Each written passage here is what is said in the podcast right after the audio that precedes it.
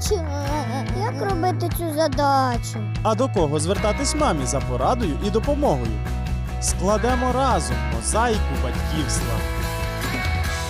Кажуть, фінансове благополуччя залежить не стільки від величини доходу, скільки від уміння ним розпоряджатися. Як навчити дитину правильного розподілу коштів, я хочу запитати нашу гостю, психолога Аллу Капацину. Вітаю вас і рада, що ви знову з нами у студії. Здравствуйте. От ми всі різні. Є скупі, є щедрі, є марнотратні. Эконом- экономные. Экономные, да? Нехай економні, так є марнотратні. А від чого це взагалі залежить?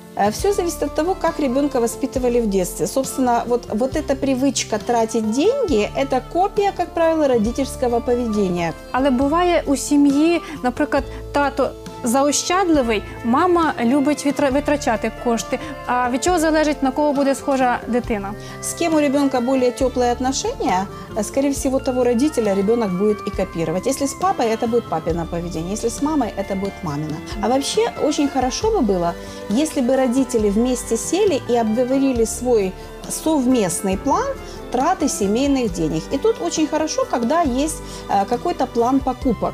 Вот есть покупки крупные, вот, допустим, наш годовой доход.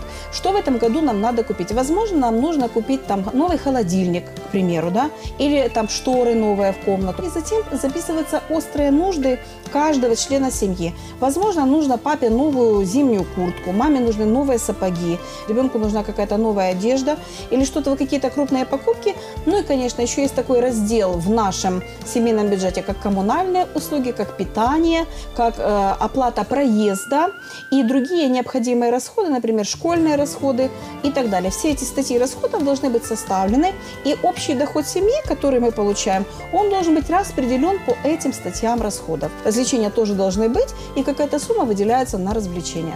Тобто ми з дитиною обговорюємо чіткі статті витрат, які мають бути в сім'ї, так? Совершенно верно. Где-то лет с 7-8 уже ребенок в состоянии понимать, что такое деньги, и уже где-то с 7-8 лет ребенка к планированию семейного бюджета нужно привлекать. Ну, Ви знаєте, це важко багатьом сім'ям, нам- навіть дорослим, мамі і тату складати сімейний бюджет.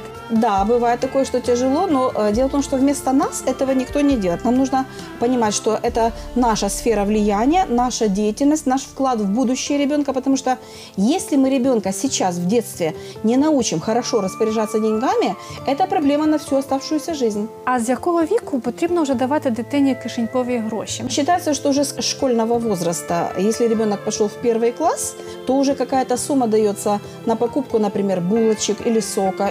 До этого возраста ребенок должен говорить родителям, что ему хочется или нужно купить, и родители ему это покупают. Але ви знаєте, наші діти вони такі розвинені в цьому плані. І, наприклад, коли їм на день народження дарують гроші, е, вони знають, що це їх, і вони вже якісь там плани свої будують. Если ребенок собирает на что-то хорошее, очень хорошо, пускай собирает. Он должен проговорить эту цель.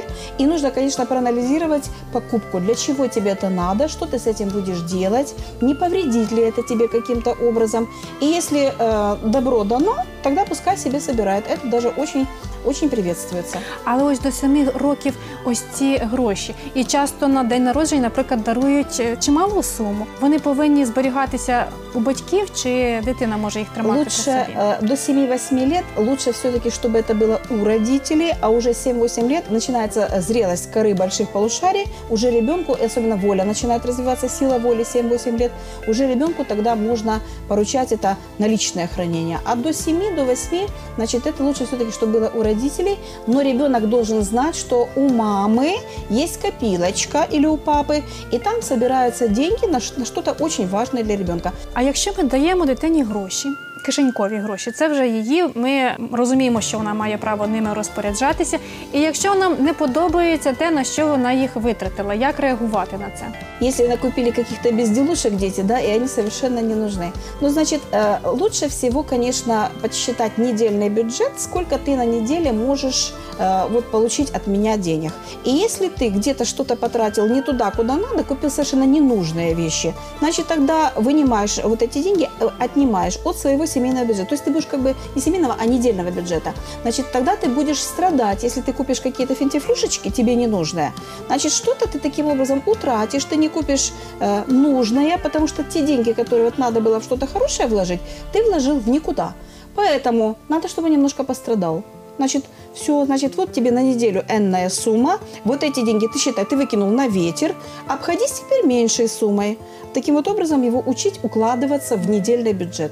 А чи не може бути так, що ми вважаємо, що це така якась дрібничка і взагалі не потрібна річ, а для дитини це було настільки таким бажаним, Так, настільки сентиментальне важливим. какое-то Так, цінність, так, так. І Ну, такое может быть. Вот, допустим, есть среди детей своя мода, например, какие-то игрушечки покупать. Вот модно в этой детской среде, в этом классе, к примеру, мода на какие-то там значки, может быть, или какие-то игрушки. наклейки, вони часто потім да, наклейки, е, да. міняються. Ну, опять-таки, тут нужно снова садиться и разговаривать, и спрашивать. Вот скажи, пожалуйста, ну, наклейки, почему для тебя это так важно? Зачем тебе это? Что тебе это дает?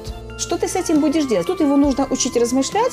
Возможно, он еще сделает несколько опрометчивых поступков, но все-таки наше доброе влияние, оно даст свои плоды. И э, перед тем, как что-то ненужное купить, он еще подумает, надо ему это или не надо, какая польза, для чего это нужно, какой смысл этой покупки.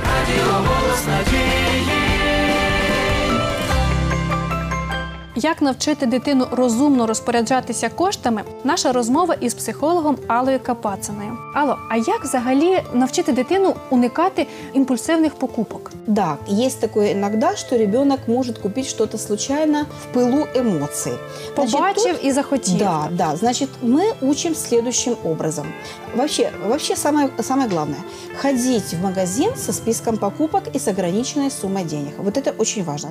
Если все-таки есть соблазн купить какую-то заманчивую вещь, первое, что нужно – взять в руки этот предмет и одну минуту ничего с ним не делать, задать себе вопрос – Могу ли я себе это позволить? Э, Не нанесет ли это ущерб финансам нашей семьи? Может быть, мы влезем в долги? Где я это применю? Есть ли у меня дома предмет, который может заменить данный? Ось це протягом цієї хвилини я Минуты, маю да. е, думати Значит, про це. для- так? зачем это надо? Чтобы вот этот первый импульс быстро взять, положить в корзинку и пойти на кассу, он угаснет за это время. И самому так научиться, и ребенка к этому приучить. Ну, взагалі, в наш час є багато людей, які, яким вигідно, щоб ми і наші діти не думали, а сліпо довіряли їхнім словам. Як взагалі навчити дитину критично мислити? В плане покупок. Ну, взагалі, розумієте, у нас ми живемо в такому світі, де дуже багато інформації. І серед цього потоку інформації, в тому числі і пропозиції, м, нам потрібно якось вибирати те, Вибирати що нам для себе. потрібно і що ми можемо дозволити Вот собі. первый вопрос. Мне это на самом деле надо? Мо- И следующий вопрос. Может, это им продать надо, а мне это, как покупателю, совершенно не нужно? И еще, знаете, есть такое правило, если мы говорим о покупках. Золотая полка. Это та полка в магазине, которая на уровне наших глаз. Она условно маркетологами называется золотая. И туда ставят то, что нужно быстренько продать. Может, оно не лучшего качества, может, Бо оно дорожче, или дороже. так? Но нужно это продать, поэтому оно стоит на золотой полке. Очень часто нужные нам предметы, которые по качеству ничуть не хуже, они, как правило, находятся э, внизу. В- Вот где нужно уже присесть, разглядывать э, вот с с низкой позиции, то есть как бы неудобно, да. Но поверьте, что товар, который там, по качеству ничуть не хуже, а по цене даже дешевле, чем тот, который стоит на уровне золотой полки. Это должны зна- знать абсолютно все, и взрослые, и дети. А взагалі ще можливо до яких таких прийомів е, вдаються люди, коли хочуть ну десь нав'язати нам свою думку чи свій товар, чи взагалі свою якусь ідею. Вообще, я бы советовала всем, кто у себя развивает критическое мышление, не смотреть никакую рекламу вообще. Ни по телевизору, ни по каким-то рекламным счетам, рекламные листовки всевозможные. Так формируется искусственно спрос. Все эти реклам, рекламные потоки, они должны сформировать э, у человека желание. Это не потребность, это желание. Желание купить. И про это тоже нужно детям рассказывать, что прежде всего никакую рекламу мы не смотрим, а смотрим то, что нам нужно в нашей семье, в нашей жизни сегодня. Если нам все-таки нужен какой-то предмет, если у нас нужда купить, значит, тогда мы выясняем, какой будет лучший, оптимальный по э, цене и качеству, не обязательно самый дорогой, потому что самый дорогой – это еще не значит нужный э, и полезный. Э, Дорогой – это просто дорогой.